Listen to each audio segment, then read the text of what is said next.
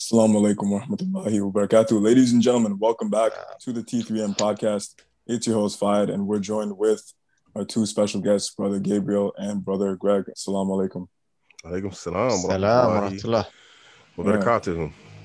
So uh, it was uh, it was a miracle that we we aligned our three time zones to get all of us on this call. Alhamdulillah, we got it to go. But there's a lot going on in this world today. We got some stuff going on with uh, the president of the United States bombing the hell out of Syria. We got Mufti Menk, uh, who apparently thinks chickens quack. But again, it is what it is. All due respect to him. You know, here's the thing: we live in a society today and for people that don't really follow with what I'm saying, we'll get to it in a bit. We live in a society where, you know, people want, you know, to brainwash us and, and, and think that chickens do quack, right? And we also live in a society where chickens can now go through surgery to be able to quack. But the reality is chicken shouldn't quack. And as as men, as Salafi, as Muslim men, we need to be apparent and overtly obvious that we are not ducks. But society wants us to be able to look like ducks and not be like ducks. Now, okay. before, yeah. Yeah, you guys, you got to bring up the speed on this. What's this about? Oh, chickens quacking? What was what's the story here? I'm gonna, let I'm gonna let I'm gonna let Gabriel go into this. All right, so we, th- that's the thing with the internet. He's right. We have this TikTok attention span. If somebody says something, even if it's someone like Brother Gabriel who's just been doing positivity for the Muslim community, he gets canceled. He gets called out.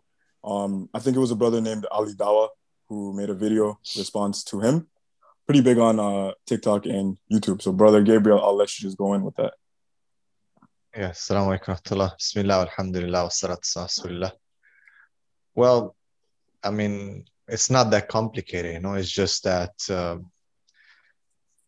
you know, there's some guys out there who are just not talking about the real things, the real issues. And I think uh, this one just kind of drove me off the uh, edge for a bit because recently i've been dealing with a lot of kids who are turning gay and you know if you dig in deep as to why either the fathers are not there or they've been abused or they're addicted to porn or uh, you know they've been uh, emasculized from a very young age to believe that you know you can be a princess if you want you can be this if you want you can be whatever the, what you want you know what i mean so um, it's it's not just a, it's not a joke it's not a, a challenge on youtube or facebook debate or as people think you know uh, being uh, somehow maybe uh, jealous of followers. SubhanAllah, so many things have been put out there, so many theories.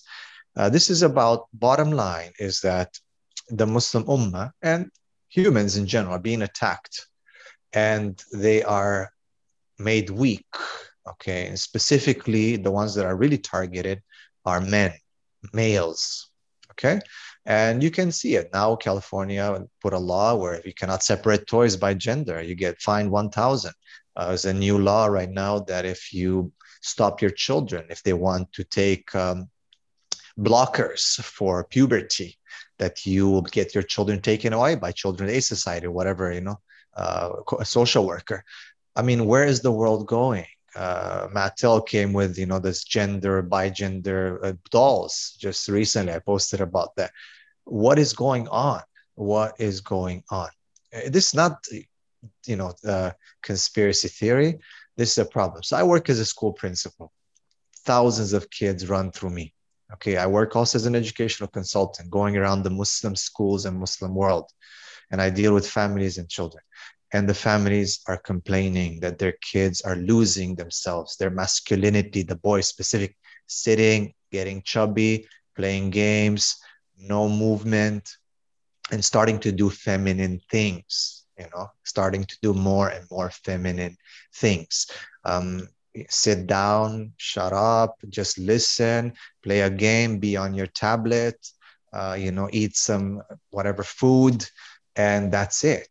You know what i mean? So the girls know. Now there's a huge movement amongst the women including our muslim ummah our sheikhas who are calling for women to stand up to be powerful to be strong to take to be independent financially to go to the gym to take martial arts whatnot right? And now you got you know they're slapping around their husbands you know what i mean? And people are saying you're joking man. There's no such thing. No there is. I have cases okay of women abusing men physically all right?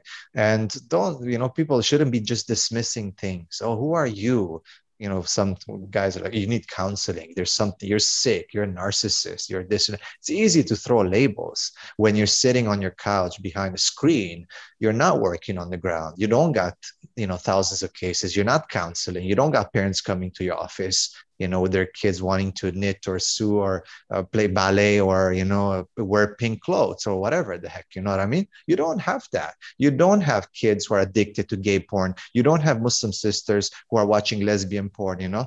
Uh, you know you don't have these things. You don't have people who are committing zina. Uh, maybe it comes here and there. Maybe some people i'm not saying zero. I'm sure all of the guys will have some people messaging them and they do some form of counseling. But at the same time you know to what extent and why not, why don't you talk about it then if you do if you are exposed to this if you're dealing with these things okay? Have you looked at the curriculums of our schools of our countries and where it's going now? Have you looked at these curriculum documents and see how they're uh, changing things what they're infiltrating inside teaching kids as young as four five that it doesn't matter. You, you're you're not a boy or a girl. You're just nothing. You know, you can decide later. You can be whatever you want. You can be Pocahontas if you want. You can be a chicken, a duck, whatever. You know, it doesn't matter. Whatever suits you. I was just, uh, you know, uh, commenting on uh, what was it, Walter?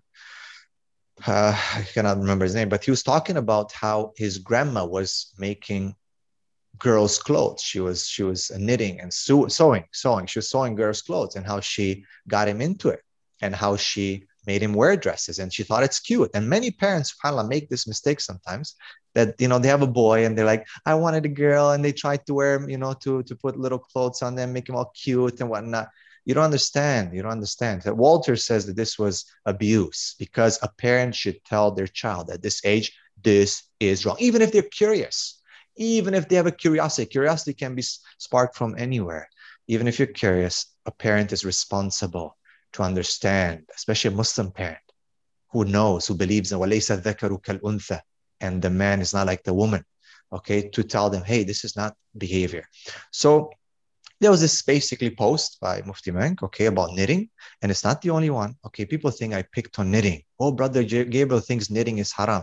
Where did I say knitting is haram? Nowhere nowhere. And Jazakumullah khair to the who came in and, you know, gave me advice and then, you know, pointed out some things. So I said, brothers, I did not say it's haram.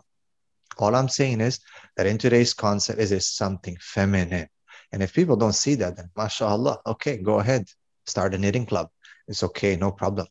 All right. But, and people don't see it. They think it's just an attack. They see, I'm looking only at this. They don't understand what's what's happening you know what's what's happening with the with the cases and the issues and the problems and the you know the they don't understand. No it's just he's just picking on someone. It's not picking uh, on anyone. It is a, a war that's being waged. I was checking curriculum documents 10 years ago in the muslim countries and i was going and arguing with them guys we're not taking the right direction okay and i was being warned and i was being you know pushed back and forth and whatnot. And the people don't understand. This is systematic. It's attacking us. And my only point was to mufti Menk, brother this is feminine. You should you have a huge following. You should be talking about things that are more masculine you being a man you want to teach knitting get a your you know your wife to maybe teach your girls and you can show her from the back whatever she's wearing niqab because he posted a sister with niqab right now with, with some book you know recommending some book so it's okay. I think he's okay with that.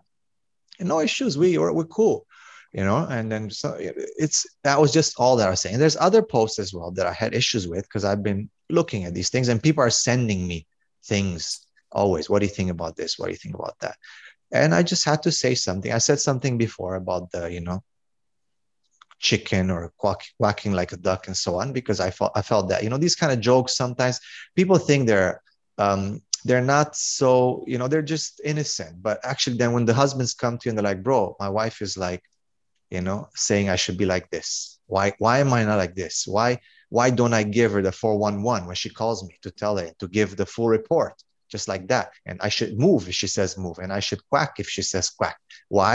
Why? Well, because he does it. I want a husband like him Why can't mm-hmm. I be a mm-hmm. husband like him? Okay. So these jokes and the men are sitting there putting their heads up, down, and laughing. They're funny and whatnot, but there's a lot of reality behind that, you know, like, you know, the mother in law is the in law and the father in law is the in law, but the woman is the law, right? And ha ha ha, mm. everyone's laughing and ha ha. Okay. All right. It's funny. Yeah. But then when the cases come in and there's divorce issues and there's abuse issues, and you know the woman tells the man you know sit down and shut up and stuff like that. He loses his temper and this and that, and she slaps him and he punches her back and this and that. Teeth come missing and whatnot. People don't understand that. The things, you know, I'm not blaming him for this or anything, anyone else, but people have, you know, they, they have to take their own uh, responsibility. But there's directly and indirectly, there's a problem. So I just said that I think he could make, with all his followers, focus a bit more on these issues. Like I just question why doesn't he talk about aqidah, which is a huge important thing. Muslims don't know who is Allah. How can you solve the problems of the world if you do not know who is Allah subhanahu wa ta'ala? People say there's difference and this and that. All right, but everyone's responsible to find the truth. Everyone's responsible mm-hmm. to look at the info. No, we want to be inclusive. Yeah, but inclusiveness is, is a, is a non-Muslim term, is a term coined by the ones who are attacking this, who are saying that there shouldn't be no difference between truth and falsehood. That's what inclusiveness means. It's not about, you know, uh, issues of color. Why are people putting things under the umbrella of color? on the umbrella of gender or the umbrella of, of uh, you know different uh, uh, social classes no no no no no this is bigger than that no no this is this is about truth and falsehood. So why uh, question it's, it's a question you know i mean it is a question. Why not? Why not talk about feminism? It's not an issue. Oh it is a huge issue. Okay i understand mm-hmm. you don't want to talk about politics and stuff like that. that is quite i think that i've said many times and people are asking why are you not talking about this and that? It's because there's so many people have, have no clue what they're talking about. Get involved in this okay and you know cause more trouble. And that's uh, it's a difference. But here we're talking about lives you know you're talking about war you're talking about killing when you get into you know politics and what's happening is here what's happening there and then okay this needs special qualification and not only from a from just you know the the perspective. Okay? Mm-hmm. so but when you talk about feminism when you talk about intellectual wars you know wars of ideology well, I think that's what we're doing here. You know what I mean? I think people need to talk about feminism, LGBTQ. Are we scared? And that's the issue. People, as Ali Dawah said, you know, he could get in trouble if he does horsing and shooting. Really? Come on, man. I mean, okay, then it means we're having a problem. Are we scared? Are, what are, are we doing something wrong? Like we're not mm. calling people to attack someone. I've made I I I'm I, I annoy myself with the amount of disclaimers I make. I understand we're in tough times, but so were the Muslims when the Mongols attacked. So was the Prophet when the Quraysh were, you know, killing, uh, you know, uh, Ahl Yasir, you know, and he has to walk by and see it. Uh, they made migration to Abyssinia. Um, you, you name it, bro. When were we not in hard times? You know, mm. so was Lut salam when he was the pretty much him and his family were the only one. Was he living in a Muslim country? No, he was within their environment and still he said the truth. Now, I'm not saying give up wisdom. I'm not saying be just a loudmouth, just a loose trigger. No, what I'm saying is, why aren't we not? You are responsible, man. Like people are responsible to talk about these important things because people are confused. Those millions of people are following you. They're confused. They don't. They don't care about it. Islam has become a religion. Is that what we made it into? And as the Prophet said, like you think the numbers matter? You think that if your numbers increase or followers, the Prophet said, it's like the foam on the top of the sea. It does not matter. You know, mm. Umar Khattab says, نحن قوم أعزنا الله بالإسلام فما يبتغي العزة بغيره أذلنا الله. We are a, a qawm of people who Allah gives izzah with Islam. Whoever seeks izzah with other than Islam, Allah will, will, will dis, dishonor them. So I'm not picking personally directly. I'm talking about, I'm asking some questions. What was the objective and so on and so forth. People got all mad and whatnot mm, because of what? They didn't, they didn't respond to my argument other than the knitting. Oh, you're saying knitting is haram? I'm not saying it is haram. I say I'm saying it's feminine. Oh, but Imam Ahmed knitted. Okay, one brother, mashallah, I respect him. He sent me this. It wasn't knitting. It was it was weaving, and that is on a machine usually, and it's for purpose of selling and buying and you know if you have a trade or some no problem. Even if you have to support your family that's the only thing. I'm not talking about that. I was talking about how it's looking and how, what's representing it. That's it. And my question was why don't we talk about more masculine things? Mm. why don't we talk about more real things when you can make a huge impact? Because yes the people are very very confused and they're getting more and more confused. And you see more and more of the da'is online mm, yeah this is haram but we can work with them. This is haram but it's okay for us to join hands with them. It is haram but i will fight for their rights. Like come on man. To what point? Where are you going to stop? You think you might know the limit but the people are asking you who are looking at you they might not know the limit okay? And not everyone's going to go back to you and ask you hey man what do you think at this point? Is it allowed now or can i do this or that? In the back of the mind just going to say well i remember that they said you know we can it's okay and of course if anyone says anything you'll be labeled bigot intolerant this and that anyway mm. um, i've said what i had to say uh, he just called me right now actually okay uh, i couldn't answer because we're getting ready for this um, i would talk to him and you know uh, not sure how you know, alhamdulillah, from the brothers, I guess he got my number. It's okay. I, I, I, I appreciate the fact that he's trying to call me. We'll talk like men to men, and that's it. No problem. We'll Mufti see what man, happens. Mufti Menk called you, right? Yeah, yeah, just now. Yeah. yeah. Okay, okay, so fine.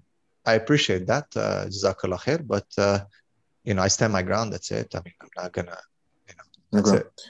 Well, okay, we we followed so far with what you said, but for anyone that's kind of still not on speed, or you know, the two of the brothers we got right here, Mufti Menk, who is you know a very well followed, you know, in the in the spotlight of Islam Dawa Da'i channels, um, and you know people look up to him. He makes good heartfelt videos. He makes good reminders. I'm sure you guys are familiar with him.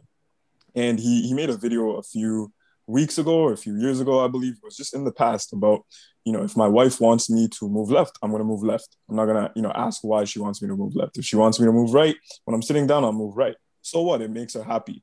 You know, I might, you know, so what it makes me a chicken. You know, I might even quack quack. And that's that's whole that's where the whole you know theme came from. Brother Gabriel made a response video to that, saying that okay, you know, all due respect, you know, you, we're not going to negate any of the work you've done for the Muslim Ummah, for the community. But these types of, you know, things, phrases that come out of your mouth, they will have repercussions, right? And shaitan is not going to work, you know, directly. It's going to happen over generations, right? It's just like, you know, 30, 40 years ago, you would look at a guy with earrings and be like, okay, that's gay, right? Then slowly, you know, it started with one, then started with two. The whole thing is like, where do you draw the line? That's where Brother Gabriel is going to. And now, uh, Mufti Menk, you know, all due respect to him, he made a video on Instagram about him knitting, right? And he's like, I used to learn when I was knitting when I was six. I taught my kids how to knit. And that's it. Video got over a million views overnight, I believe. It went viral. Brother Gabriel then made a, a response video to that saying that, you know, like essentially what he was saying now, like where do you draw the line, right? We live in a society today where you got a lot of men who are who are true Muslim men with integrity and value, who say, I don't want to wear pink, right? I don't want to wear pink because it only goes one way, it only leads one direction. But you also got society telling you it's okay to wear pink because it doesn't make you gay. Yeah, I, I agree. Bro, wearing pink does not make you gay, but it only leads one direction. You get what I mean? Like there's nothing wrong inherently with wearing pink, but it's like, why would you not rather wear any of these other colors? And why are you now advocating wearing pink? Why are you having two, three million followers making videos wearing pink? That's that's the kind of vibe I'm getting from Gabriel. Now, all he did was make a video response to that, and you got Ali Dawah, you got all these channels canceling him, calling him out, saying, uh, and there's women that are, are in our comments too, because you know they they somehow think that we're evil now. And they they're writing stuff like oh uh, what is what is this? Why does knitting make you feminine? You know I, I want a man that can do basic life skills like cook clean knit.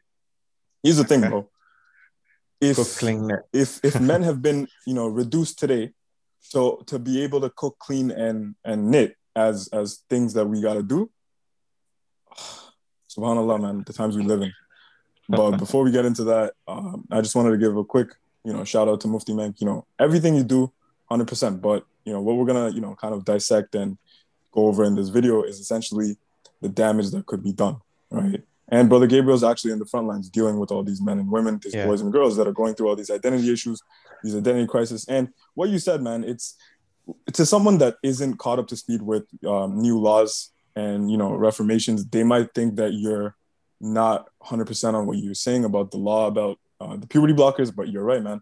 I saw it yesterday. It was uh, if you want to not go through puberty, this is for kids because you are confused by this whole movement. You want to, you know, explore your sexuality, decide what you want to be. Well, we all know you could take puberty blockers, but if you as a parent today, you want to stop your kid from taking those drugs, which cause cancer, a lot of different other issues, suicide rates, we're not even going to get into that. If you want to stop your kid from doing that, the government can take your child away. This is 2021. This is, ladies and gentlemen, the, the United States of America, not you know some weird oppressive country. But, but um, brother, should I say it is? But you know why this is? Why did it come to this level, to this point, bro? Is because people chickened out to speak against it when they could. They dare did not stop it. So what happens is when you step back, okay, all of you are into martial arts. When you step back, you uh, you know very well you should never step back in a line. You always circle, so you can always keep going face to face. Okay. You step back, your opponent's gonna step forward till they catch you in a corner. Then they're gonna pound you. Okay. We're in a corner. We're getting pounded because we step back because people are scared. Why? Oh, I'll lose my followers. I'll lose my paycheck. I'll lose my job. I'll lose my family. I'll lose, I'll lose, I'll lose, I'll lose. Okay. And that's what I said in my video. Imagine if Imam Ahmed would have had that mentality. Okay. We would not have the correct aqidah right now. We would all believe that the Quran is created. That was one of my points. Okay. We have reached this level into these weird laws. Okay. And you, by the way, you can fight this intellectually without getting in trouble. You just got to use your brain a little bit, have some heart. Okay. But you're to s- step back. Guess what? These people are stepping for. And when you look at these people, they look weak men, you know, and we got the muscles and the strength and this and that. And we're stepping back because not about, it's about heart. And they are getting more and more brave because we're getting weaker and weaker. Mm-hmm. So we're stepping me, back and back. They're stepping forth. Thousand percent. Let me get on how Craig's uh, input on so far what you guys been hearing. Agree, disagree. Um, oh man, a lot to unpack here. America. I, so I guess I get to be the panel bad guy. I'm gonna go ahead and be the bad guy. I, am I'm, I'm not a fan of Mufti Menk at all. I, I haven't been for quite some time. Um, on different issues that you know obviously could be debated, but we don't want to debate here. But in yes. some matters of like you know his statements on conversion from one religion to the other, and you know some of his statements on gender stuff uh, has been quite questionable at best. Uh, so I don't want to go into details of that since we're not since we're not here to discuss that. So, but that said, I haven't been a fan for a while, and so a lot of his actions already are going to be dubious to me f- from from that perspective alone. But yeah, knitting and his statements on, I think I actually did see this part. If I uh, where he said I, I missed the quacking and the duck part, but like my wife says, move here, I'm going to move there just to make her happy, and this, that, the other, and what we since you know alhamdulillah our brother gabriel covered it you know very well uh, i'm going to come from it from the relationship aspect and it's just from a simple relationship aspect this is what we call beta betatization by a thousand cuts so she gets you to do this, then she gets you to do that, then you do this, then you do this, do this, this, and then eventually what's happening is your frame becomes her frame. And it's not supposed to be like that. The masculine frame has and will always be the dominant one and the one that women want the most. And so when you allow that transition to take place, well, you'll do anything to make her happy. And it's not bad to make your wife happy. This is not what I'm saying but you do it from a masculine frame. You don't do it from a feminine one. And when you start doing these things, well, I'm going to move over here and I'm going to do this and I'm going to do that because she says this. This is what women do. Women have pro cooperative attributes. This is femininity. They cooperate with masculine frame. And then when you start just cooperating just to cooperate, well, it puts you in a feminine frame. And then what does she do? She automatically has no choice but to take a masculine frame. You become unattractive to her. It wrecks your marriage. It puts you in a bad position as a man. So make your wife happy, but do it from the masculine frame. And she likes that when you are a leader. It's not something that she likes and enjoys, you know, her husband's acting like I say this all the time. You can't love your wife the way she loves you.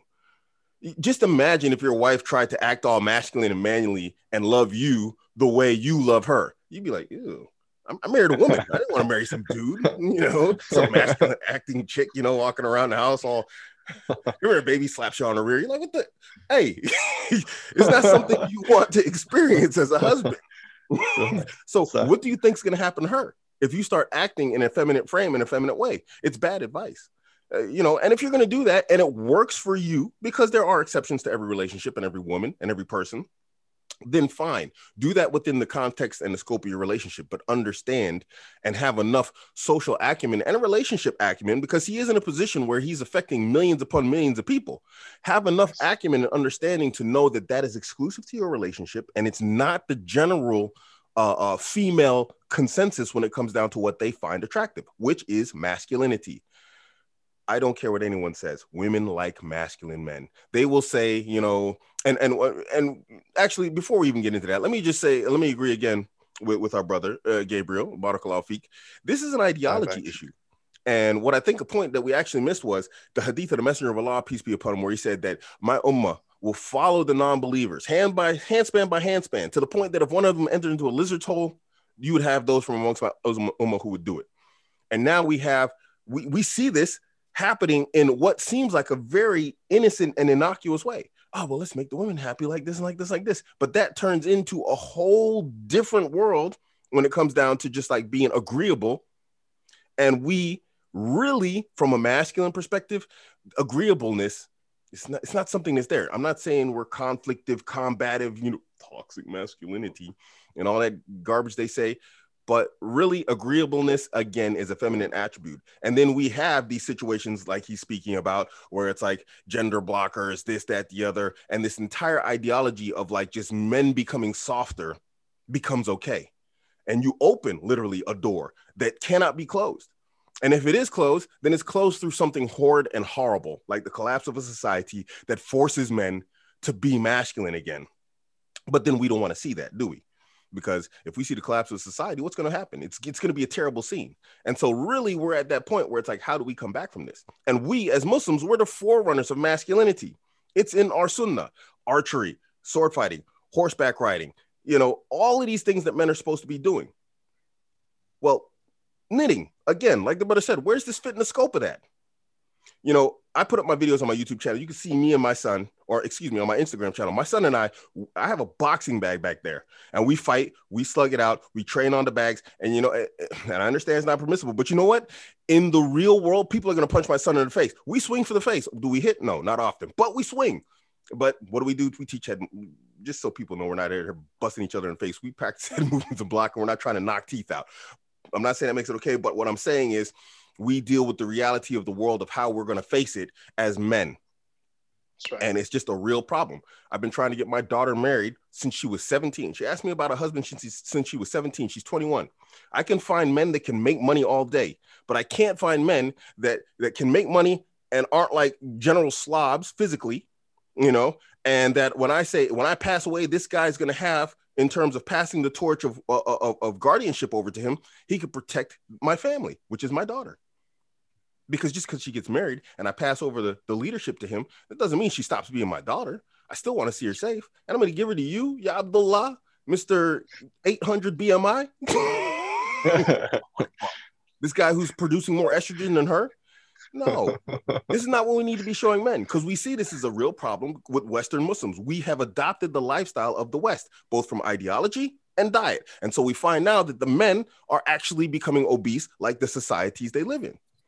And it, all of this stuff affects your masculinity. We know for a fact that men who have high BMI in terms of fat, they produce lower testosterone to the point that your estrogen can overtake your testosterone. You don't think this has effect on you? Of course, it's going to seem appealing to a guy learning how to knit if he if you know if his BMI is too high. You know, he's going to look at the Menk video and be like, "Oh yeah, wow, that looks. I'm sure my girl like that." Yeah, because you're thinking like a girl because your estrogen's too high. Masculinity I've been lamenting the condition of masculinity amongst the women for quite some time since I started looking for my daughter.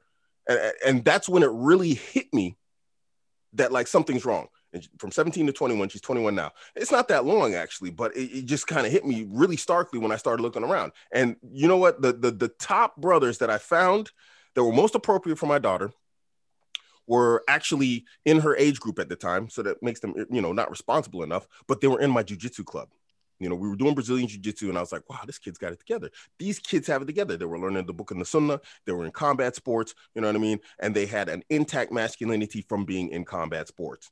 Now, of course, our brother covered more than this, but uh, I completely agree with him. And I, I told him too, uh, we're in a group together, and I told our brother, Barakallah Jazakallah. I don't think you need to do that response video, bro. I, I think I think you said enough. I think what you said was correct, you know, and just stand your ground, you know what I'm saying? Because people are gonna come at you. And I warned the brothers yeah. here, you know, our brothers, uh, the, th- the three Muslims. I think I, I advised you, brothers, that, you know, when you start getting into this business of like social media and whatnot, you know, and speaking, people are going to come at you just because you say stuff that's not really popular, but it's true. And the truth is never anything that people want to take. If it was, then the prophets and the messengers would have never been opposed in their lifetimes. But we right. know that when you speak the truth, that puts you on the on the path of the Anbiya, and that means you're hated and that doesn't have to just apply to the book of the sunnah uh, necessarily. You can just talk about masculinity right. and it's 100% correct and people will hate you for it. And this is what think, and i'm not saying people hate our brother gabriel but he's facing opposition for, for for for the truth. Why? Why? Doesn't make sense. Doesn't make sense. Get out there show our brothers and our sisters what masculinity truly looks like. And maybe we're seeing a situation where the men don't know and that's not an insult. That's not an attack, but maybe they don't know. So instead of like, you know, like, hey, you know what? Let me show you some drill combinations in terms of striking and kicking and whatnot. I'm going to show you knitting because that's all he knows. And I'm, I'm not attacking the brother, but I'm just saying maybe he doesn't know. That's my excuse for him. But that that doesn't make it okay. That doesn't make it like okay. I'm not saying it's not okay to learn knitting. mm, yeah. But in the 21st century, where we where we are surrounded by people who despise us just for being us, people who are attack our women on the street. What are you gonna do with knitting? Yeah, Abdurrahman. Your sister's getting attacked on the street for wearing a cap. My my wife, she had to go shopping the other day. Some dude started yelling at her on the street. We don't respect that out here. I was at work, unfortunately, so she was out by herself once. But I'm just saying, if I'm a random brother walking down the street and some dude starts yelling at my sister down there, what am I, I'm gonna whip out my needle needles and like nip furiously at him. What am I gonna do? Or can I run up on this guy like, hey, you know what? You need to stand down. If you don't, I'm gonna teach you a lesson or two here about respecting people, my sisters in specific. You can't run up on my people like that. Well, mm. where in the scope of the picture of the world we live in today does that fit? It doesn't. Mm and it's, it's, it's a problem, man. It's a real problem. And I'm not saying that's the only focus right there, fighting or whatever else, but it's just the general mentality of this entire, well, we got to bend the knee to women. No, we love our women. We love them. Allahu Akbar. It's no problem to say you love there. them. There's nothing non-masculine about loving your woman. But that doesn't mean we we gotta bend the knee and you know be just jelly in their palms and and put them on pedestals. Because when you put someone on a pedestal what happens? They have no choice but to look down on you. It's a terrible okay. place to be in. When a person okay. you love and you look down on them you're just like this pathetic person. How did i end up here? And make there no doubt and let there be no question i am in the relationship business. This is what a lot of muslim men end up in a position where the woman's looking at this guy and she's like disgusted by him. Because she's thinking if if a robber breaks in the house I'm the one that's got to go downstairs and check it out. He's screaming, climbing, climbing out the window. you know, it's it's a mess. Oh, they're knitting. It, it, it's just bad, man. Brothers are lacking leadership skills. Well, let me teach you how to mm-hmm. knit, baby. No, decide and make decisions and choices that make that, that that encourage me to, you know, be able to put my trust in you. Because what would women cra- uh, crave more than anything else? A lot of guys will say money. No, it's security. Money is the path to security in their mind. They crave security, and that security is emotionally, physically, financially. It's in all things. And if she has no security in you, no faith in you, she feels no safety with you. What, what kind of relationship are you gonna have? Yeah. This is why we see so many people's relationships falling apart. This is why we see sisters creeping around the backs of their fathers, you know, uh, and trying to find a wali. I, if I was in here knitting, I wouldn't be surprised and I wouldn't be mad if my daughter went and tried to find a husband on her own and she didn't come to me and say, "Can you find me a husband?" If I was standing in here knitting, she, uh, I couldn't blame her. She'd be like, "Well, yeah, when I was looking for a man, you was in the corner there knitting. I came over and I was just like, hold up, How, this guy gonna find me a husband? How you gonna find me a husband? You over here knitting?" Do you see what I mean? And I'm eh, again, I'm not insulting the brother. Have some skills, have some hobbies, but place it accordingly. You know, hey, you know what? I got a hobby, and my hobby is knitting. But you know, to make a whole mm, yeah, you you said it best, man. And it's not it's not just brothers that are misled and you know kind of cheap to society, like you were saying. It's sisters too, because you know brothers don't know maybe what masculinity is, but sisters don't know either. And where are we going to learn from our sisters? Because sisters are going to be vulnerable to feminist propaganda and ideology, telling them that, oh, a real man does this, a real man does that. When it's like, come on, like, where are you going to draw the line, right? And it's a perfect example to just show how society works and shaitan works. Uh, to uh, Abu American's point, is this whole thing with the lockdown, right? They started with one, two weeks to flatten the curve. Then it's like another two weeks. And now you were a year plus in, right? Like, where do you draw the line? And now it's not so out there. It's not so left field that we're just we what a couple months have gone by we haven't left the house but if somebody told us this t- 2019 we'd be like you're crazy. This the we would never allow this. We would protest. We would do this. Yeah. the times we live in right? Because shaitan works in stages. Oh no you got you got something to say so far? Dude, i got a lot to uh, say man. I got a lot to say. That that was hilarious by the way. I know. talking Sorry, about I, I hold myself. Yeah talking about knitting. Like my guy, if you're gonna learn how to knit, at least learn how to fight too. So if you're on the street and then some guy's yelling at uh some Muslim, bro, you could be knitting all you want, be like, hold up, hold my pins, and then you go over there and you do something about it, you know. But like if if all you know, all you know is how to knit, what are you gonna do with that? You feel me? And again, bro, like I don't want to talk bad about this guy or any guy in general, because like I mean, dude, if he wants to knit, by all means, bro, enjoy knitting. But it's like, man, you do realize like there are millions of people watching you. And like out of those millions, like a lot of them are dudes. And guys, like, it doesn't matter if you're 20 years old, 30, 40, 50. Like we we still monkey see, monkey do. Like we we observe and and we take these things in like as a kid we used to look at our fathers or or our friends or, or the other men or other people in our surroundings and we would learn through observation so imagine now imagine you have all these people looking at Mufti Menk and he's talking about these things and again bro there might not be anything inherently wrong with what he's saying in his situation but for other people that's where it becomes an issue where it's like, all right, you have all these people watching you. It's like you need to set the example. You, you can't tell them, hey, you should you should start knitting. Knitting would be great for you. It's like, okay, maybe that might be a little side thing that might help, but it's like you should tell them, hey, you should learn how to make more money. You should learn how to take care of yourself. You should learn how to defend yourself. You should learn how to uh, build things out of nothing. Like go outside in nature and be able to like survive for a week with nothing. You know, like you knowing that, what could you do with that? And bro, can I just jump in here real quick? I, Go ahead. Take too much time, but I just want to say you made a very good point. Also, that, that he's in front of millions of people, and you have to understand he's not only in front of Muslims; he's in front of non-Muslims.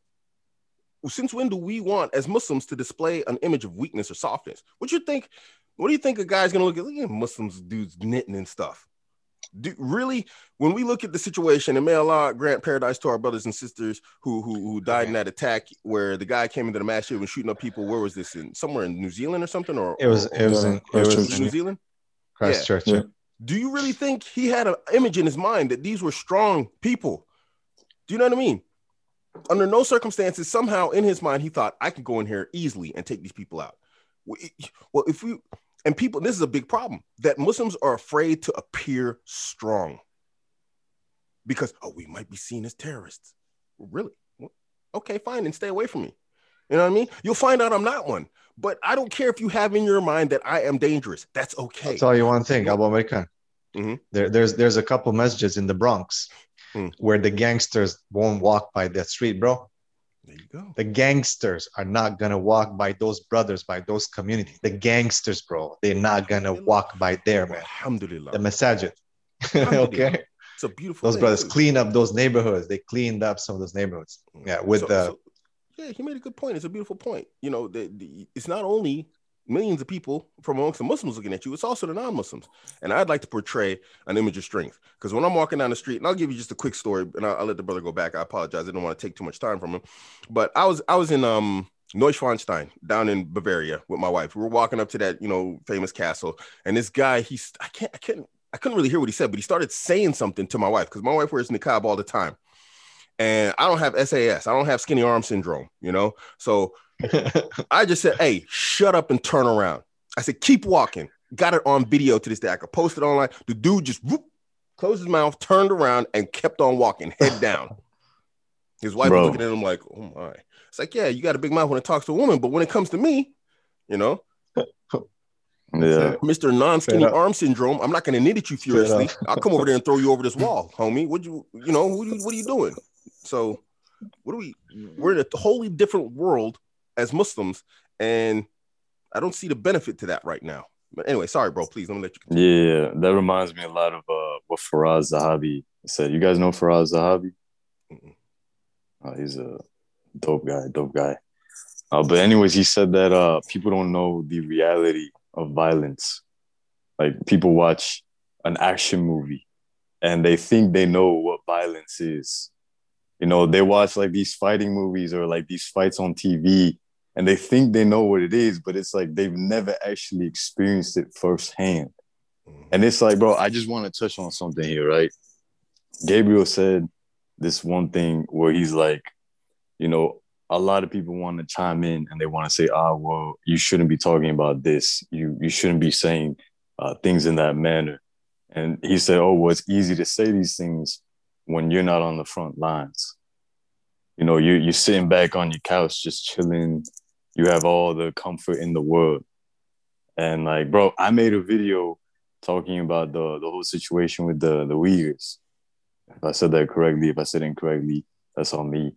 But um, this one dude chimed in. he was saying like, "Oh, I think we should all just be loving and spread positivity, mm. and that we we shouldn't. These people that are doing this, we should just um." Uh, bro, I can't even recall everything, but it was just it was in my in my opinion, it was stupid.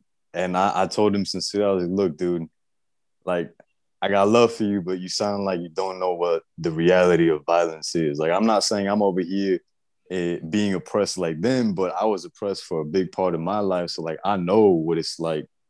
I know what it's like to have that violence every single day. And it's like, dude, what you're saying right now, there's a disconnect. There's a disconnect. And man, like finishing this whole thing about uh, the masculine traits, masculine hobbies uh, like it's all right to be oh um how do I say this? I'm not, I'm not gonna say peaceful, but it's all right to be uh let's say approachable. Right? Like we'll, we'll say approachable because that's that's more fitting for a man. Because like you guys gotta understand, like as a man, we are savages. and we are animals. And like you push any man to the corner and the animal will come out. So it's like if you have that animal inside of you, then you understand that you're just playing this game of like, okay, um, how how can I hold this animal back to the best degree, but not suppress myself to where it's like, okay, well now I'm being a cuck. You know what I'm saying? Where it's like, dude, every guy has this innate feeling of like, okay, if someone is uh if someone is trying me, if someone is uh putting me down, like I'm gonna fight back. I'm gonna fight back. Every man has that innate feeling. So if you have that innate feeling, and like someone's putting you down, and you decide, no, I'm gonna push this down. I'm not gonna fight back. I'm just gonna take what they're giving me. You're doing a lot of harm. You know, you're doing a lot of harm, and I think if if someone is in that situation, and guys, I'm all over the place here, but I, I feel like there's a method to my madness right now.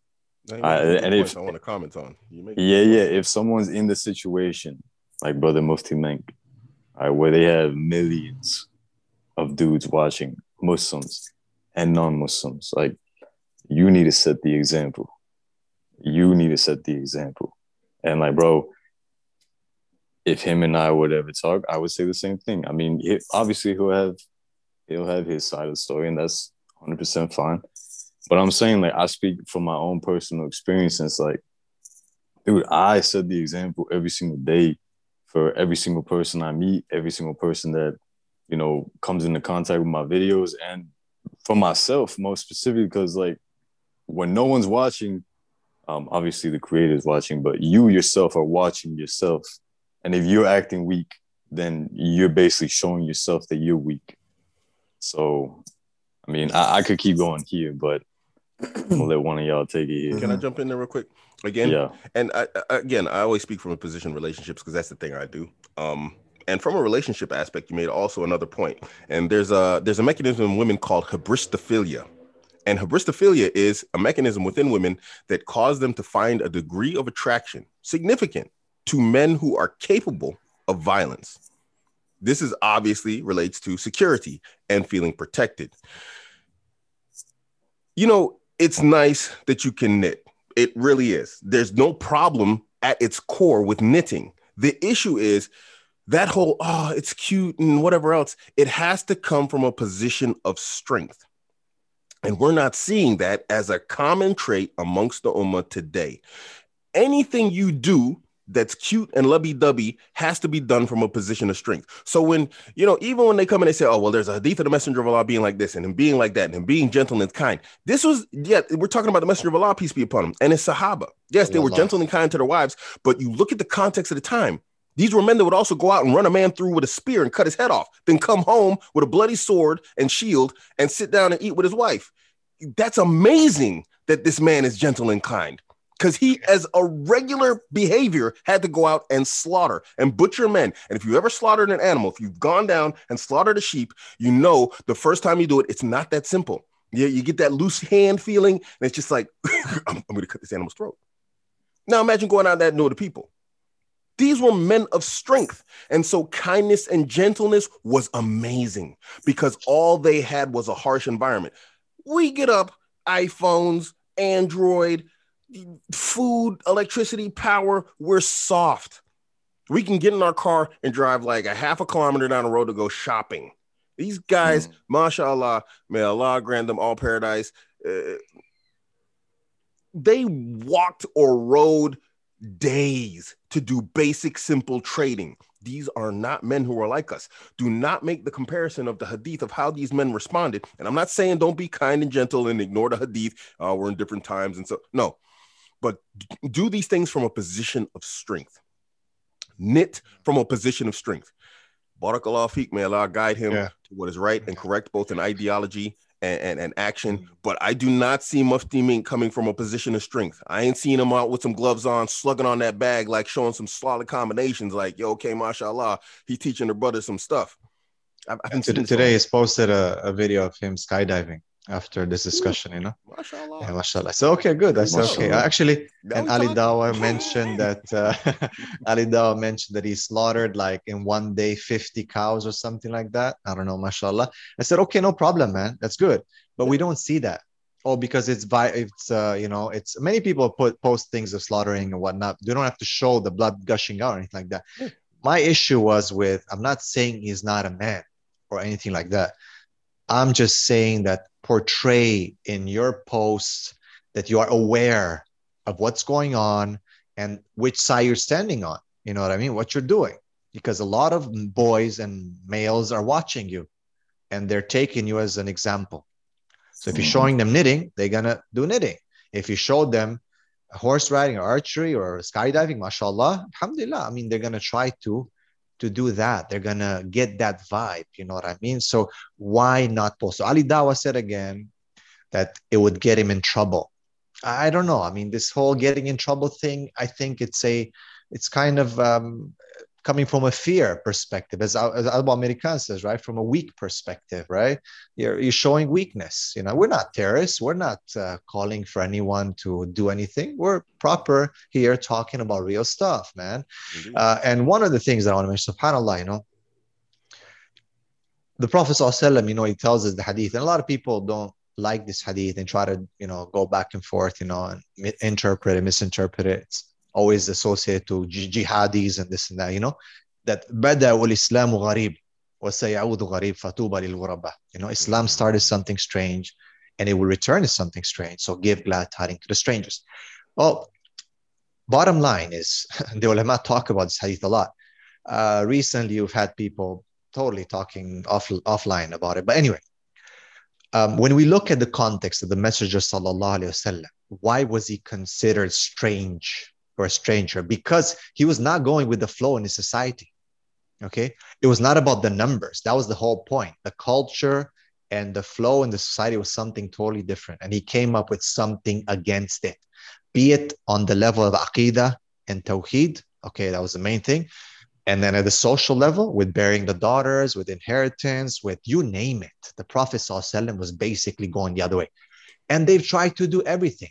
Okay. Um, uh, Imam Muhammad Ghazali says in Fiqh Sira, you know, that uh, narrates the, the story about how the Quraysh approached Abu Talib and said, Look, we'll make him the king, we'll make him whatever, you know, just give it up. And he says, No, put the sun in my right hand, the moon in my left. I'm not going to give it up.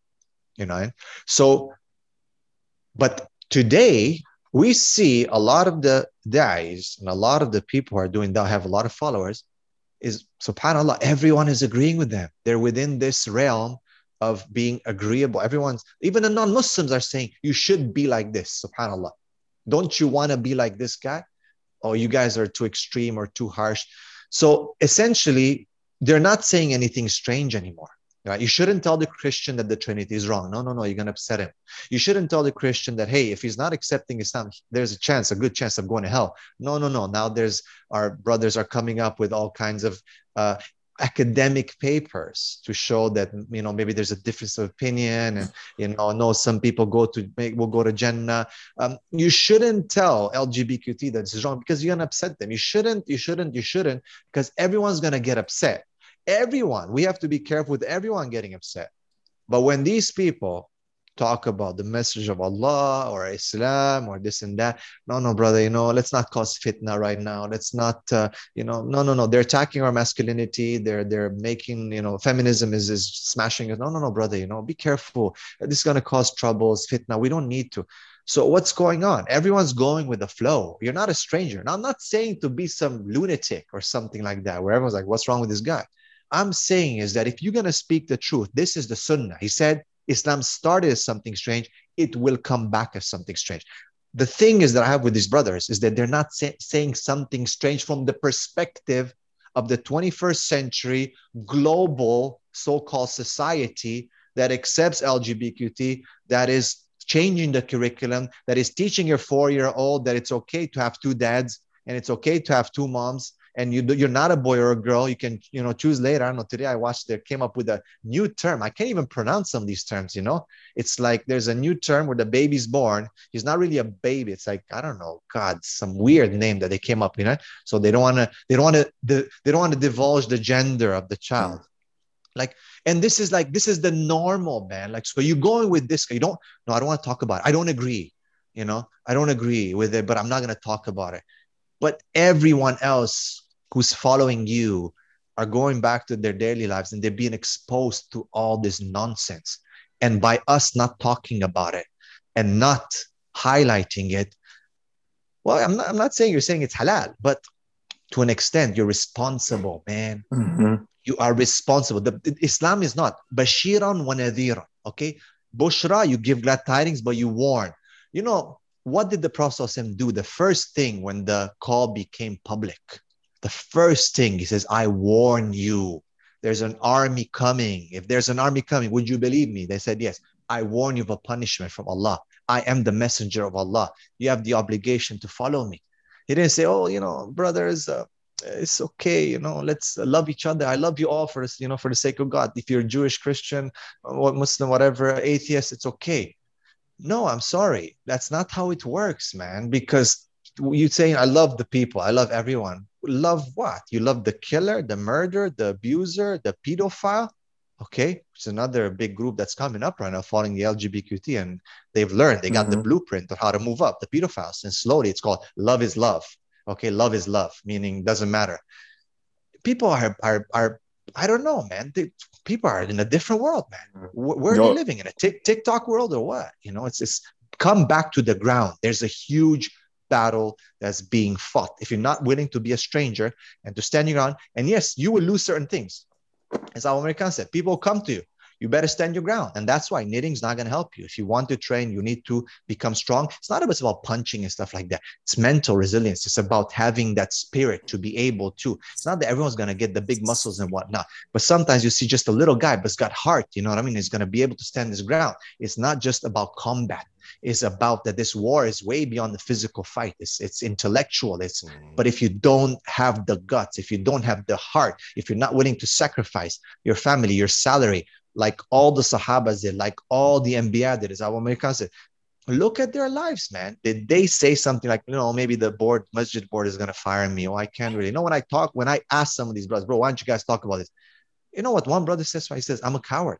He said, I'm scared of my wife. Wallahi, uqsim billah, I swear by Allah on this video that he, and he's a sheikh, mashallah, he said, I'm, I'm a coward. I'm scared of my wife. Jeez. Others have said, no, we're gonna, we're gonna, um, you know, the board is gonna fire us uh, our paychecks, our families. We've got to take care of our families. And say, I understand. I'm not saying throw them under a bus, man. I'm not saying that. But if you're not willing to stand up and fight, where are we going to end up? Not yeah, recognizing dude. ourselves anymore, man. Bro, you know that's two things. My bad. Let me let me chime in real quick. That's two things that are like super important for a man. Is number one, being able to stand your ground and speak your truth no matter the situation right? And then like number two being being willing to lose everything for what you are standing up for. It's like my guy a, a perfect example me and Fayed and this other dude went to Iceland. Like I'm I'm very chilled out very relaxed. But you know what? Like if you push me like I'll snap on a dime. Like I'll, I'll, I'll let that animal out real quick we were at this uh one river where there was this uh these uh, these big giant glaciers like floating down the, these icebergs, river. Yeah. And like I'm over here grabbing like other pieces of ice and rocks and just throwing them at the other like glaciers, trying to hit them, bro, just having fun. And um, I'm just enjoying myself being being cool, being calm, collected. And Fayed's there, the other dude's there, the other dude joins me. And then I hit this one glacier, one of the little pieces of ice breaks off, and then this person in the crowd basically calls me an idiot and saying telling me to grow up. I, bro, I literally turned around. I was like, "Who are you talking to? Like, who's an idiot?" Bro, they all didn't know what to say, bro. And I have that on video, just like uh, Abu American has the the thing where he told that guy to be quiet on video. Um, but the last thing that I want to say here is like you have to be willing to lose everything, because it's like it if you if you can't stand for that, then you don't stand for anything. You're gonna fall for anything. It's like you can't put up an excuse and like, ah, oh, I need to uh, take care of my family. Okay, that's perfectly understandable, but you do understand by you saying, oh, well, I'm not gonna speak my truth. I'm not gonna stand my ground because I need to, I need to provide for my family. You're trying to play God here when it's like, dude, if you stand up and you stand your ground, even if you lose your job, like guaranteed Allah will provide you with whatever it is that you need. No doubt, man. No doubt. I mean, it's so it hurts me to say, you know, I'm not trying to show off or anything like that. You know, you guys are in non-Muslim countries, a lot of you, and I'm in a I'm in a Muslim country. I'm working for an Islamic school. I am a school principal. Okay. Um, I've been working as a principal for years. I got warning letters from my school because of my social media activity. Specifically now on this Mufti Menk issue, uh, the owner of the school recently, you know, had a huge debate with me, and parents are complaining. And I say, "Why? Give me why. Your kids are becoming gay, man. What are you complaining about? I'm trying. I'm, if you don't care, if you don't give a nothing about your kids, I will. I do. I care. They're my little brothers and sisters. If you don't care about your own kids, what a shame, man. If you don't see, bro, there's such a huge push here in Malaysia, Muslim country on the LGBTQ. Uh, how many I see on again, Allah is my witness. Every day or second day, I see lesbian couples walking on the street. Apparent, clear, hijabi sister, bro, with boy cut little Asian looking like dude girl. You know, and I ask my students about this. It's just a serve, they call him service boy or service girl. You know what I mean? Hijabi sisters, bro. It's a big thing. You know what I mean? This their kids. They don't care about. It. I get warning letters, bro. I got when I did the uh, the polygyny series and the LGBTQ thing uh, back about uh, it was in 2020 during the lockdown. God, like the board, if the board of directors gave me an official warning letter saying I'm causing fitna. Are you kidding me, bro? Are you kidding me? Muslim country. You know, and my last day now is April 1st for many different reasons, but whatever, man. Alhamdulillah for everything. You know what I mean? Uh, but what a joke, man. What a joke. Muslim, Muslim, Muslim, Muslim school, Muslim country, Islamic school that says we're building future champions, Islam. Look at the mission and vision based on Quran and Sunnah. In the mission and vision based on Quran and so which Quran, bro? Which Sunnah? You know, and people are gonna be like, bro, why are you getting angry, bro? Why you, you know, it's your it's your body language, is your you're too hot. Man, the Messenger of Allah would get red, man.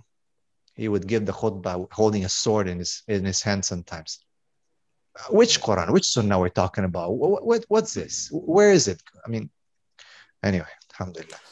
I just want to say you made a good point. Go ahead. If you go mind, ahead. just jump in real quick. you made a good point. It's like if you're Dawa, especially for those uh, public figures who are living in non-Muslim countries, if your Dawa doesn't differentiate or cause like some sort of like friction with the local society you're in, there's a problem because you are teaching people from a stance of Aqidah and Manhaj, there's no need to be different than the people in your surroundings.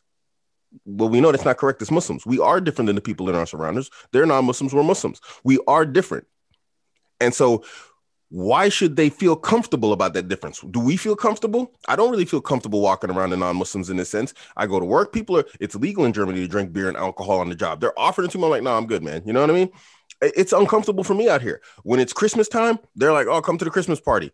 Uh, it's it, it makes me uncomfortable. There should be something that differentiates us between them. You know what I mean? And that doesn't have to be comfortable. It doesn't have to be a confrontational conflict, but there is a difference. And Germans say, oh, well, Muslims don't belong in this environment. I'm like, yeah, you know what? You're probably right because you guys are disbelievers and you guys run this country. You're probably right. We probably shouldn't be here. They, they think this is going to harm me. And I'm like, no, it doesn't harm me. I agree with you. Why? I'm, i was just born out in these parts. I just grew up out here, so I'm just kind of here, guy. But I do I want to be here? No, I want to be amongst the Muslims. So your dawah should be something that cause people to actually stop, listen to you, and think. If it's just like, oh yeah, he's just yeah, that sounds good. Well, okay, now where's your dawah to him? To him, he thinks your ideology and your and and and and, and your ideology, them two, they see no difference oh, well, love, peace, and hair grease. We're all good. No, no, we're not. No, we're not. We're not. Because this Iman, this, this La ilaha illallah Muhammad Rasulullah, this separates us. This is a barrier between us. And it can never be, it can never be crossed unless one of us goes the other way. And may Allah protect us from going that way. They need to come this way. This is our duty to make them stop and think. And does it have to be uncomfortable? Yeah, absolutely. Because if you convert to Islam or you consider it or you think about Islam, it should be thinking, yeah, this is going to be an entire change to my entire life and the way I live. Well, I don't see that happening amongst a lot of these callers nowadays. What's the difference between them and us? Oh, well, you know, if a guy wants to be a guy, or I mean, a guy wants to be a girl, or a girl wants to be a guy, or whatever else, we're not even speaking out against it because we're afraid of being canceled. There's a problem. And that's a huge problem from the Ummah also. How are we as an Ummah going to let our people get canceled? Well, that means you must somehow partially agree with the society around you. That means you're coming from a position of weakness. Why would you be scared? Why would you be scared if he's speaking the truth?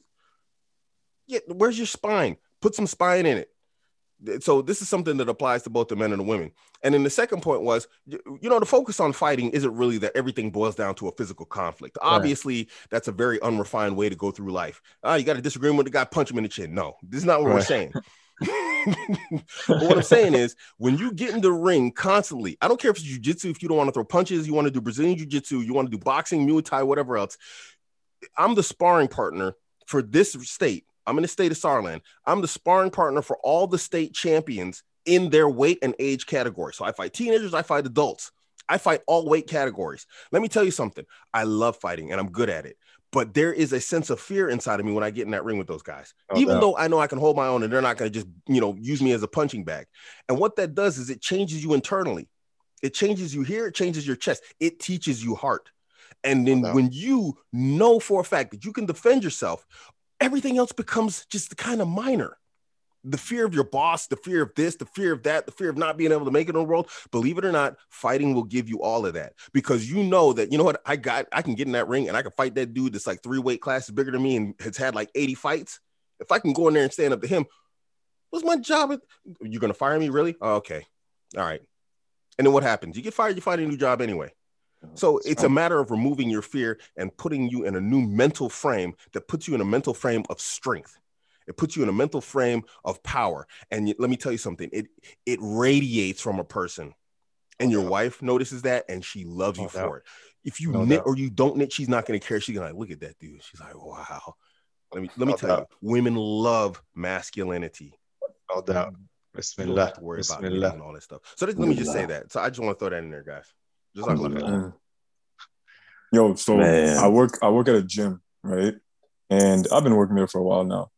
Now, I see exactly Abu American's point. He made a live stream, um, and there was a question asked, and he was like, he said it himself. I, I don't fear getting fired. I do my I do my show and I leave. If I gotta put a video out that says I got three wives, I'm not gonna walk on eggshells thinking that what if I get fired the next day? I position my life in a way that I'm comfortable. Now again, I'm a student. I'm not financially independent like Abu American, but I don't need my job. Right. I like training clients at the gym. Now I'm not going there and I'm not gonna uh, asked the the owner of the gym to take my podcast and my LGBTQ episode and put it and promote it in the in the front banner. I'm not gonna say that because I know that's gonna get me fired. But I'm not gonna shy away from it. If it comes to a point where somebody tells my boss, "Oh, look, look, this is what your employee is doing. This is what he stands up for." In 2020, he's talking about LGBT. If it gets to that and they don't take it the right way, call us, bro. I'm gonna leave. I don't need right. that job. But until that point, you gotta you gotta play your cards right. I'm not gonna promote my podcast to everyone there, but why would you want to stay at a job as a Muslim if they're going to fire you over a stance on LGBTQ or whatever the alphabet crew anyway? Did, imagine that. Did you be afraid of being fired from a job for your stance on that as a Muslim? What's the hmm. truth and what's the falsehood? What you standing for? Well, uh, let me be quiet about this falsehood because I might lose my job. Really? That's what this, this is how this is how fast your line collapses. really? What you gonna do on the front line in a real battle? Oh my gosh, they got swords too. I thought you said they'd have rubber ducks. you, you will collapse there? Eh, come on, guys. This where you make your stand at. This is the truth. You don't like it? Okay, fine. Well, uh, you know what? You believe that stuff is okay. It's okay for you and your people in your society. It's not okay for me. I don't go around advocating violence or harm against anybody, but I believe personally this is not something I like. This is not something that's promoted my religion, and it's not something I want for my family. And if that's a problem, you want to fire me over that, then you know what? this is my battle right here. This is my hill. Let's go ahead and go to war on it. Yep. You want to fire me? I'll go somewhere else where they have ethics, values, virtues, and morals that reflect the same that I do, or at least are close enough to it. Why would you want to stay at a job like that? Well, if you don't believe in this falsehood, we're going to fire you. Are you going to stop at shirk? What, what's next? Bro, bro. You know, you know, uh, uh, the the uh, Islamic university I graduated from. I was uh, in my last year. You know, I don't know. I had to do some paperwork and uh, somehow I ended up uh, on some of their policies, you know. And it said there we do not de- discriminate against sexual orientation. And I was like, what the heck is this? You know what I mean? What, what does that mean? You know what I mean? Like, mm-hmm. why do we even have to say this? You know, it's become now. that's the thing, though. What's the standard? The standard is not truth. The yeah. standard is not, you know, everything is um, this centered, that centered, this, but it's, there's no God centered, there's no Allah centered system anymore. no one uh, cares about that. You know, it's a religion. You can have your religion, build a thousand mosques, grow your beard, do whatever you want. Just don't practice Islam properly. Pick certain parts, okay, fight amongst each other, madhabs, this, that, go go for it, no problem. But when it comes to actual full-fledged Islam, no, that's that's just not good there. You know, we don't want that. We don't want God sent. That's that's the thing. You got to make your choice. Are you going to be a stranger? Are you going to be uh, going with the flow. What you're gonna do? You're gonna face challenges. You're gonna face people opposing your own family. I keep that's when I tell the brothers, you know, I say the first people that you get to fight you, subhanallah, sometimes mm. it's your own family man. And that's what happened with the prophets, you know. I mean, that's what happened with the prophets. Sometimes their families were opposing them. And I tell the brothers, most likely the first one who's going to tell you, you cannot do it, stop, give up, give up this nonsense will be your wife. And that's the reality, man. A lot of times, if you haven't picked her right, if you haven't vetted her properly, then, then she's gonna be the first one that you're whipped in, by the way, anyway, because you know you've been intimate with her, you love her, whatnot. Who's gonna be like, no, honey, I don't think it's a good idea. I don't think you should do this. I don't think you should say this. I don't think you should do that. Right. And then that's the thing. You ask the brothers, bro, let's do this uh, I, I, I got to check with uh, with my wife first. Wait, let me check with her. So I'm like, check what? You, you have to take permission. Uh, I just need to run it by her, you know, and stuff. Like that's the thing. Like everything is going through through that channel now. So mm. I don't know, man. Stand your ground. You know what I mean? Actually, in first year university, I wasn't as you know woke, red pill, whatever you want to call it. I was kind of you know just a product of society, and even then, bro, things that resonate with our fitra, with our um, with our fitra, with our inner guiding compass. That is the truth, right? Even though I was kind of blind, I asked one of my homeboys. I was like, "You want to get food?" And it was like a Friday night, and I remember very specifically that day. He paused and then he he like he shrugged a bit. And I was like, I kind of knew he was a little like not at ease. And I was like, What do you mean? Like, are you down to go get food? He's like, I'm gonna ask my girl and I'll get back to you. I was like, Bro, what do you mean? I'm, not, I'm gonna obviously I'm gonna leave names out of this, bro. But he was he was that one couple, bro, in first year. 24-7, you see them together. PDA all over each other in, in public. This man was all over this chick. One hundred percent, they're not together anymore. They're not oh, together brother, anymore. You didn't, you didn't even let me get to the best part. I was gonna say that. I was the only one that called it. They are not gonna get together. Um, my wife uh, back then would tell me the same thing. Not they're gonna be together. They're the, you know, I'm rooting for them. I was like, nah, they're not gonna work out. And what do you know? They're not together he she left him for another guy while she was with him, and essentially would try to make that guy my male friend, right? Because we can have friends too. And essentially, he was he, he you know no guys gonna be cool with that, but he, he didn't have a back, backbone or a spine, so he was like, uh, okay, cool. And then it, it went from we're just friends to it went from to it just happened, you know. And that's reality, man this is reality. This is this is not some we're not saying some fairy tale out here, right? So this is very clear. Now the whole thing with LGBT, yeah, we're not gonna go and attack every gay guy we see, but we have different views. We don't need to shy away from it. Now there's a way to do it. There's see, but we have to understand that society and the media is the enemy. It's against us, simply put. When you had that gay guy, uh, not that gay guy, when you had that guy, that Muslim guy, go into that gay club and shoot all those men in that gay club, first thing you see in the headline is Muslim shooter kills, you know, opens fire in a gay club. But then nobody tells you, oh, that guy himself was gay and he had an affair with two of those guys or one of those guys in that in that club. Uh, they're not gonna say that. What they are gonna say is Muslim man this, right? Yeah. Exactly. So when we see something like LGBTQ society does this or something else that's the you know contrapositive, we're not gonna we're not gonna you know promote that. We're not gonna share our views how does that make sense? Why are we always gonna just you know submit to this whole ideology? That's the thing. We're weak. We're weak, and because of weakness, these guys are pushing and pushing. I believe we're in a corner right now. I don't know. I mean, as a as an ummah anyway, there are alhamdulillah individuals that are still standing their ground. But come on, in wherever you're gonna go, can you give a khutbah? Let me just. This is the litmus test. Okay, can you give a khutbah in any masjid about uh? Is it allowed in Toronto? Is it allowed anywhere else to give a khutbah?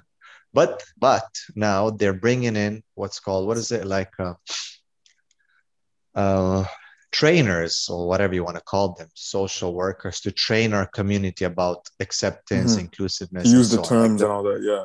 Right. The, the, the messages have to. I think it's by law now that there has to be some. Even they have some like I believe there was a talk in Canada. I remember the brothers were saying that they they they will have to at some point hire a, a member of the LGBTQ community within the masjid board. That's that's being put as, as a law soon, sooner or California later, already passed that, man. Yeah. So I mean, th- th- that's the thing. keep giving. You know, you give an, uh, you know, you give a, an inch, you take a, you know, a foot, and so on, and keep going and keep going. So, um, you know, look, uh, I, I, you know, um, just recently, uh, we we we we commemorated the the martyrdom of Malcolm X, you know, right? And uh, there's just so much you can learn from Malcolm X. But one thing, that man stood his ground. You know what I mean? And because he stood his ground, a lot of people understand what that did to the you know African American movement. And Abu American can can jump on this as well. You know, I'm coming from that community, mashallah. But these kind of people stood their ground. You know what I mean? And what they had to pay for it. And they didn't, when they're intimidated, when they're pushed, they didn't back down. Well, in the end, Allah will honor you, man. In the end, Allah will honor you. Even if the whole world dishonors you, in the end, Allah will honor you. You know what I mean? So I mean, yeah, this is a fact. I mean, look at look at Malcolm X. Who remembers? It's like let's just go with an even better example. Imam Ahmed. Who remembers the people who imprisoned him? exactly. we remember Imam Ahmed, right? exactly. So it's the same thing, kind of like with Malcolm X. It's like, yeah, we have a general idea who was against them, but really, who are they? Yeah, oh, no, oh, yeah, yeah exactly. Stand your ground for the truth, and Allah will give it. He'll put nur on you, on your name, on your face. People will make dua for you after you're dead. Inshallah. You know, as Allah Subhanahu wa Taala said, "Bal ahya inda rabbihim yurzaqun." You know, talking about the shuhada. And subhanallah, you know, obviously we know the hadith that there are like green birds underneath the throne and so on.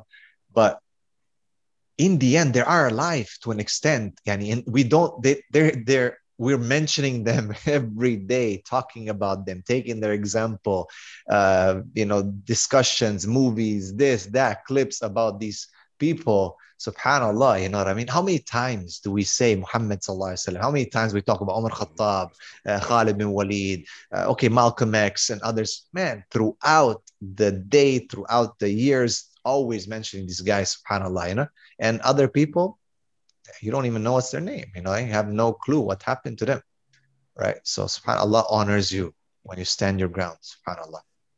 So that's why we gotta, we all have to put it out there for other men to learn how to fight. And I'm not just talking about like physically fighting, because but fighting is everything.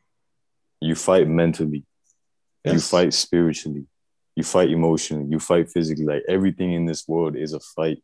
Like in this dunya, it's all fighting, bro. And standing your ground mm-hmm. is a huge equivalent of fighting. And what uh Abu American was saying about the combat sports. Like you do combat sports, and then not everything else is it's pretty easy, isn't it? It gives you clarity in in a position where you are in physical fear. And yeah. when you put yourself in that position, time after time after time in a in a ring of combat with another man who's trying to harm you, there comes a point where it's like it's this is just another day. And so when you like I said, that fear disappears because you're used to operating from a position of self-defense or aggression in a in a position that you feel uncomfortable in.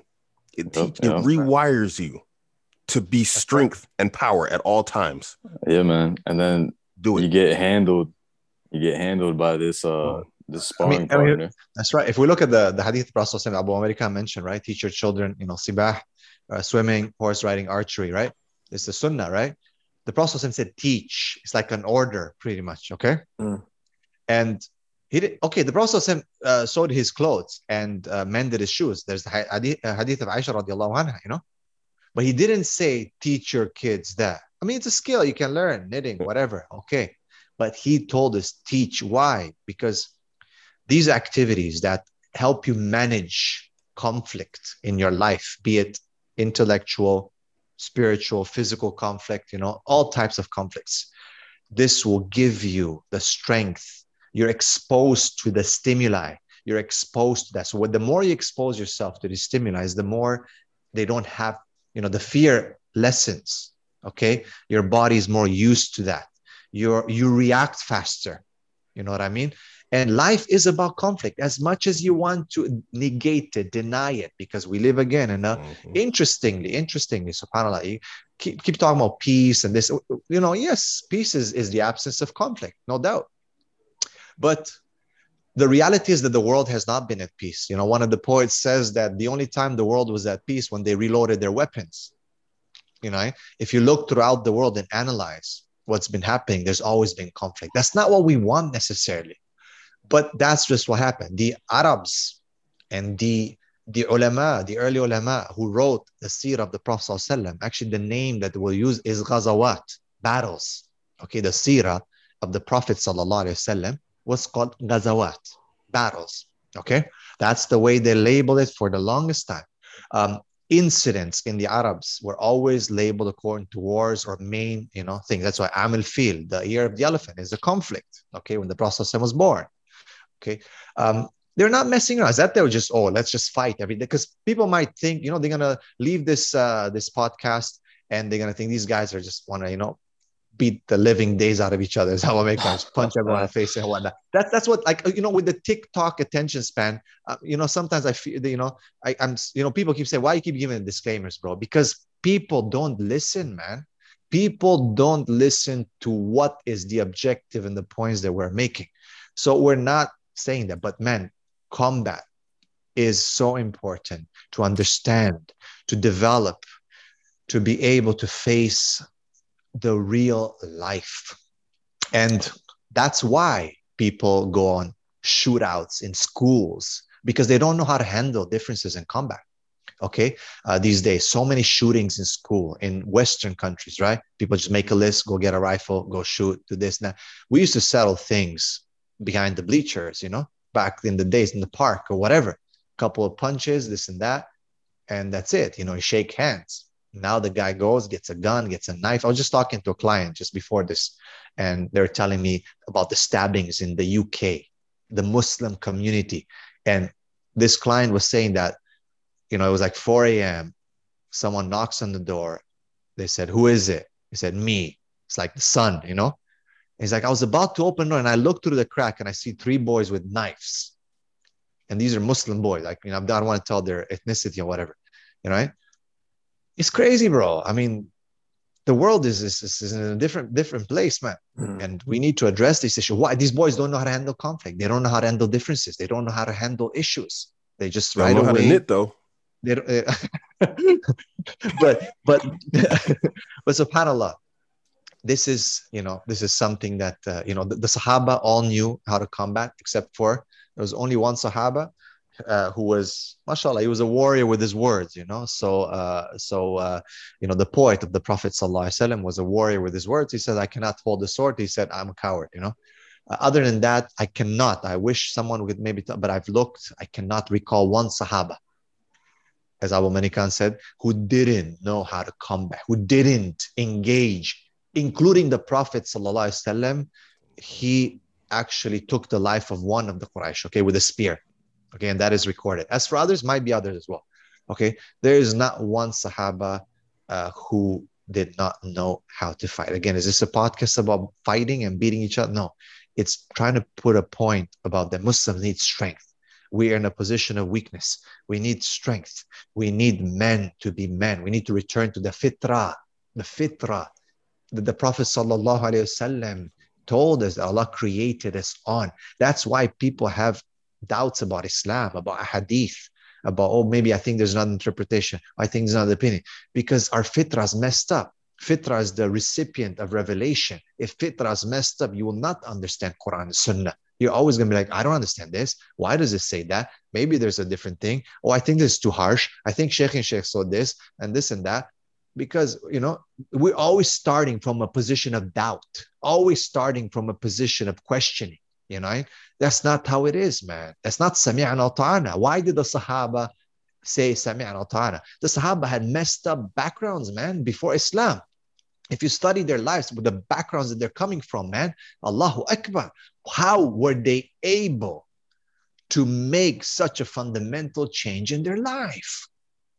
Why do the scholars highlight some of the attributes of the Quraysh, of the Arabs, of honor, of bravery.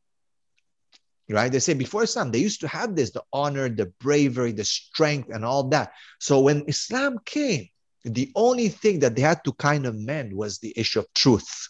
What is the truth and what is justice around that? So, and then they became, and that's what the Prophet said, خياركم في جاهلية خياركم في إسلام لو فهموا the best amongst you in Jahiliyyah is the best in, in Islam if they understand. You know, right? And that's why the Sahaba, Khalid bin Walid, went towards Medina. You know, he was attacking the Prophet, he was fighting, understood the truth, made 180, and just went and uh, just turned himself the other way and started doing what he was doing best. That's why he was called the sword of Allah. You know what I mean? Bani Makhzum, the best man, you know, the, the women of Bani Makhzum will never meet, find a man like Khalid, you know mean? That's what the poets used to say, know? This is there, you know, where are, I mean, I get disappointed. I, I'm, I'm almost like want to cry, man, when I read the life of the Sahaba and the Prophet ﷺ, and when I see what we have today. You know what I mean? I don't know. We have soft individuals today and like bro that's the whole point of this this whole thing that we're talking about is um if we were putting in a nutshell um okay we'll, we'll make it very simple because like you said people they don't listen and then when they do listen they misinterpret. So real simple. If you're a man go learn a combat art. Once you learn a combat art you'll start getting handled in sparring sessions. You'll have to deal with all the pressure all the fear, all the anxieties that you're gonna feel, and then you'll get to the point where it's like, okay, well, now you're getting a little harder, and I'm not talking about you know sexually. I'm talking about like mentally, physically, spiritually. You're getting harder, bro. Where it's like uh, something happens in your life, like you well, just it, it, it helps okay, a lot. It helps a lot with intimacy, bro. That's for oh, sure. Oh yeah, yeah, for sure, for sure. But I mean, for this purpose sake, you know, we'll we'll keep it in, in regards to life like this, right?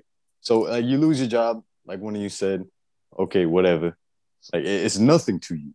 You just you're going into this ring, you're learning this combat art, you're facing these fears on a day-to-day basis. You're basically sharpening your iron every single day towards like oh, that doesn't really affect you anymore. You are now hardened by that experience. And it's kind of like dudes taking cold showers. Where it's like a cold shower sucks. Anyone will say a cold shower sucks.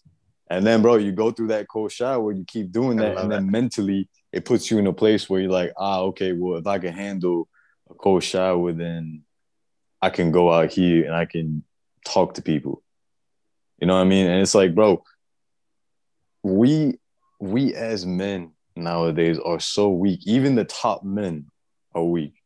Because bro, like I don't know about the Sahaba. I haven't looked into them that much, but if you look at the top tier athletes in this world, like I'm talking about the, the top of the top, like top combat athletes, uh, football players, basketball, soccer, all these athletes, bro, they are a fraction of what the uh, gladiators and the Spartans were.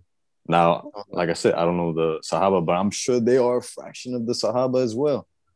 So, like, if you think, if you think that you are doing all right as a man, if you think you're doing all right as a man, just remind yourself that you're just a fraction of what these people were. And even the top athletes are still just a fraction. So that should let you know, hey, maybe I shouldn't be knitting.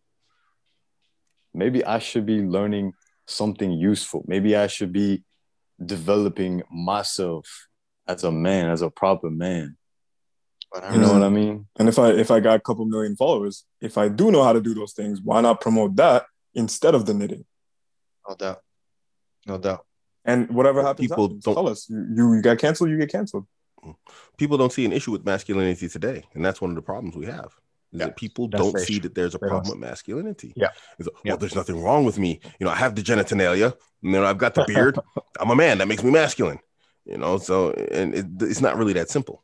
You know, it's not. It's an entire state of being, and there's an equilibrium in there. And and, and again, we will repeat this: knitting is not the problem anybody who does combat sports and they do them intensely knows there's always a balance where there's an artistic side that comes out alongside that violence. You, oh. as a man, there's nothing wrong with enjoying that violence. I've never met a man who's done combat sports and become proficient at them and hasn't loved it.